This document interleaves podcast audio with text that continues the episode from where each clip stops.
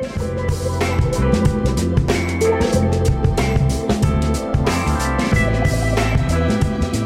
listening to Detroit Today on 1019 WDET. I'm Stephen Henderson, and as always, I'm glad you tuned in. After traveling nearly 300 million miles for the last six months, NASA's rover Perseverance has landed safely on Mars. If you're like me, you cannot get enough of the photos and videos of that happening. Shortly after its arrival on the red planet last month, Perseverance sent back its first images of the Martian atmosphere and of the landing site, setting off imaginations all over the country. So, what does this mission mean in terms of exploring and learning our, so- our solar system? Here to talk with us about the significance of this extraterrestrial feat is Wayne State University astrophysicist Edward Cackett. Ed, welcome back to Detroit today. Hi, Stephen. Great to be with you. Yeah. So, uh, last time we had you on, was almost exactly a year ago, and so much has changed since then. Tell us about Perseverance and why even its name feels especially relevant and urgent in this moment of pandemic life here in the United States. Yeah, I mean, a lot has changed in the last year, of course, but Perseverance, uh, as you said, had to persevere because uh, to be able to get to Mars, there is a small launch window of about one month every 24 months that you can launch a spacecraft from Earth to get to Mars. So they had to deal with getting everything, the final things ready to launch in the summer of 2020 mm. to be able to get to, uh, to Mars uh, just uh, over about a week and a half ago. Mm. and the exciting thing about Perseverance is that it's doing a whole bunch of firsts, right? So um, it's got a helicopter on board called Ingenuity that's going to fly around uh, and test whether you can actually fly in the Martian atmosphere. It's going to drill for uh, rock samples and, and seal them in test tubes that a future mission will be able to come and pick up and bring back to Earth. Uh, and it's got an experiment on there that is going to test whether we can produce oxygen from the uh, Martian atmosphere, which is mostly CO2. So it's sort of preparing uh, for when humans may in the future go to Mars. Mm.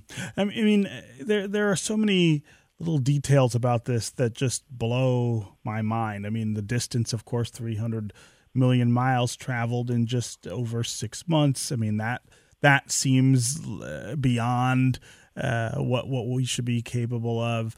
Uh, then, of course, it gets to Mars and performs these very tricky maneuvers to get into the atmosphere without burning up, and then uh, extends its parachute at the right time and fires its rockets to land pretty softly uh, on on the ground. I, you know, there there are there are there are questions that that immediately jump into my mind about what what else we could be capable of uh, when I watch uh, when I watch that parachute open over over Perseverance, 300 million miles away, and it touched down, you know, perfectly where where it was supposed to. Uh, how how far are we from sending a person, uh, for instance, uh, to Mars? that distance, it doesn't seem that far out of our grasp when I when I look at the things that they're doing now.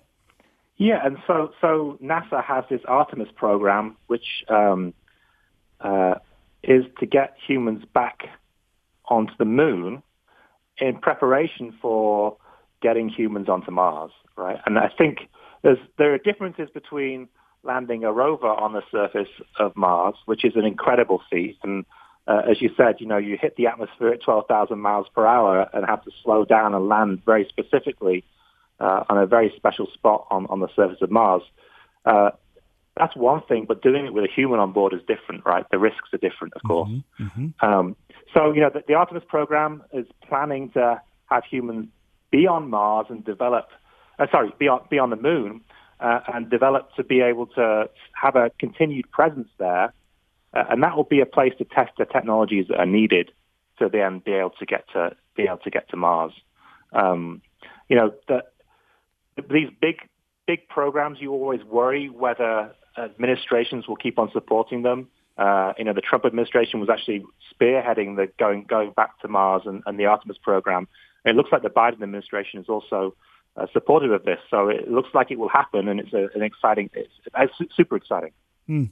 And and that that trip to the moon, they're saying 2024 is when they'd like to go back. Uh, they'd like to go back to the moon, and and as you say, that's that's preparation for going to Mars.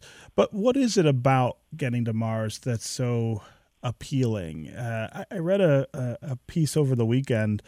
I believe it was in uh, the Atlantic that, that really kind of looked down on the idea of, of Mars and the, the, the, the value of going there. It said Mars is a hellhole, that, that it's a place with a very thin atmosphere and not a it doesn't have a magnetic field to to protect it from the the harmful things from the sun. Uh, it's cold there, extremely cold. Uh, what what is it about getting there that uh, that makes it worth it for us? Is it the idea that uh, we could create sustainable human life some somewhere else, or or is there something else that that that we're after here? Well, I think we as humans have always wanted to explore, right? I mean, throughout human history, humans have, uh, have, have explored the Earth, right? And now we're in the stage where we can explore elsewhere in the solar system. Uh, and that alone, I think, is is part of what's driving driving us to do that. Uh, but scientifically, it's interesting. I mean, Mars is uh, one of the, the better places in the solar system for us to search for life. So when it was very, very young, it was warm enough to have uh, liquid water on the surface. Uh, and in fact, where the Jezero crater, where, where the Perseverance rover has landed, uh, was a lake, and it has uh, sort of river channels flowing in and out of it. Uh, uh, and so, you know, you want to we want to ask this question: How unique are we in having life on Earth? Is there life elsewhere? And Mars is a great place to look for it because we know that uh, some of the building blocks that we need for life, some of the chemicals are certainly there the fact that liquid water was there at some point in the past uh, leads us to be, you know, to want to go and answer that really uh, deep question about life, right? Mm-hmm. You know, are we alone in the universe? Uh, and I think that's part of that drives wanting to go to Mars. Mm. As humans being there, it's tough. As you said, the conditions are very uh, uh are very tough on the surface. At the sort of where the Jezero crater is, it swings from like minus 200 degrees Fahrenheit sorry, minus 100 degrees Fahrenheit in that crater to about 70 plus, plus 70 Fahrenheit. Mm. So you get this wide range of temperature. You aren't protected from the solar radiation very well. And you do have this, this atmosphere that you can't breathe because it's 96% carbon dioxide. So um, it, it's not a place that's friendly for humans to be, but it's somewhere we need to go to learn about life. Mm. Mm.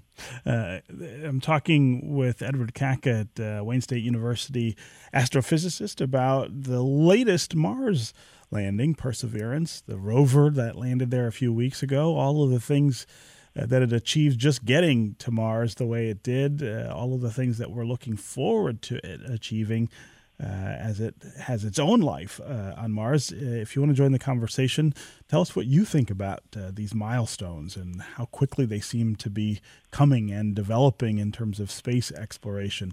Uh, 313 577 1019 is the number here on the phones. You can also go to Facebook or Twitter, put comments there, and we'll work you in. Let's go to Marilyn in Oak Park. Marilyn, welcome to the show. Hello, Stephen. How are you? Good. How are you? I'm I'm doing all right. Um, I just thought of a bumper sticker. Uh, no more trips to Mars. This is uh, Mother Nature talking. No more trips to Mars until you can take care of the toys you've got. In other words, take care of the earth first. yes, absolutely. Yeah. We've damaged it so much and we've got it's going to take forever to fix it. So forget all the other stuff. Take care of what you have. Hmm. Yeah, Marilyn, that's not that's not the worst advice I've ever I've ever heard. Uh, Edward Cackett, what about this idea that that uh, human exploration or or even robotic exploration of other places in our solar system or universe will lead to the the same kind of damage that we've done here on Earth? Are we in are we in sort of jeopardy of of ruining Mars by by going there? We have to be very careful, and certainly the the, the you know the, the rovers that we send uh, are are kept in very specific conditions, uh, and there are protocols to stop us sending things there that will do damage. Right, so uh, you know at this point, we, we, we've only had a handful of rovers land on the surface of Mars. Uh, and so, we, you know, Mars is, it has a diameter that's like uh, half of half of the Earth's diameter. So it's a big planet, uh, but we still, you know, we are being careful, and um, we do need to make sure that we don't do any damage, of course, right? But we need to find out these important questions about life elsewhere in the universe. Yeah, yeah. Uh, we've got about a minute left, but but I, I want to ask what you think the strongest possibility is for what we can learn from perseverance. Uh, this idea of looking for signs of ancient life, I think, for me, is the thing that that makes it, uh, you know, uh, sort of t- it's the top line, the top line goal of this. But but but what are you what are you thinking about in terms of what perseverance could achieve? Yeah, I think you're absolutely right. I mean, uh, this the special place that it's landed, the Jezero crater, really uh, is one of the best places we think life may have been. Right, that it's the the bottom of a, an ancient lake, uh, and if microbial life was there on Mars in the past, it should have left its signature in this location. And so that that is obviously uh, one of the key things that, that Perseverance is going to do. But you know, I'm as excited about um, you know being able to produce oxygen on, uh, from the Martian atmosphere mm. and uh, testing flying around in the Ingenuity helicopter. You know, mm-hmm. those those things too are also super exciting. Yeah. Okay, Edward Cackett at Wayne State University astrophysicist. Thanks so much for joining us uh, on Detroit Today. Thank you. It's going to do it for us today. This is 1019 WDET, Detroit's NPR station, your connection to news, music, and conversation.